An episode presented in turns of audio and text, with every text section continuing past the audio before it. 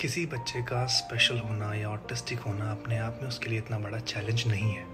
जितना बड़ा चैलेंज उसके सामने हम लोग रख देते हैं अपनी एक्सपेक्टेशंस के साथ, जो शायद हम एज पेरेंट दिखाना चाहते हैं बाकी लोगों को सोशल प्रेशर में आकर।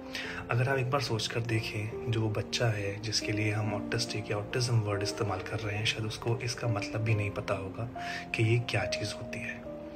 लेकिन हम लोग उनको बाकी बच्चों से अलग कर देते हैं ये कह कर के वो ऑटिस्टिक है या वो स्पेशल है या वो आ, ये सब चीज़ें नहीं कर सकता ऐसा है वैसा है।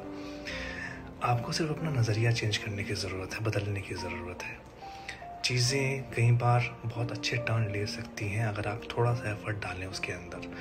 ज़रूरत है तो सिर्फ़ एक स्पेशल या एक क्वालिटी ढूंढ लेने की बच्चे के अंदर जिसको हम यूज़ कर सकते हैं उसकी स्ट्रेंथ बनाने के लिए। चीज़ों को बस ऑब्ज़र्व करने की ज़रूरत है, थोड़े से एफर्ट डालने की ज़रूरत है और बच्चे वंडर्स कर सकते हैं।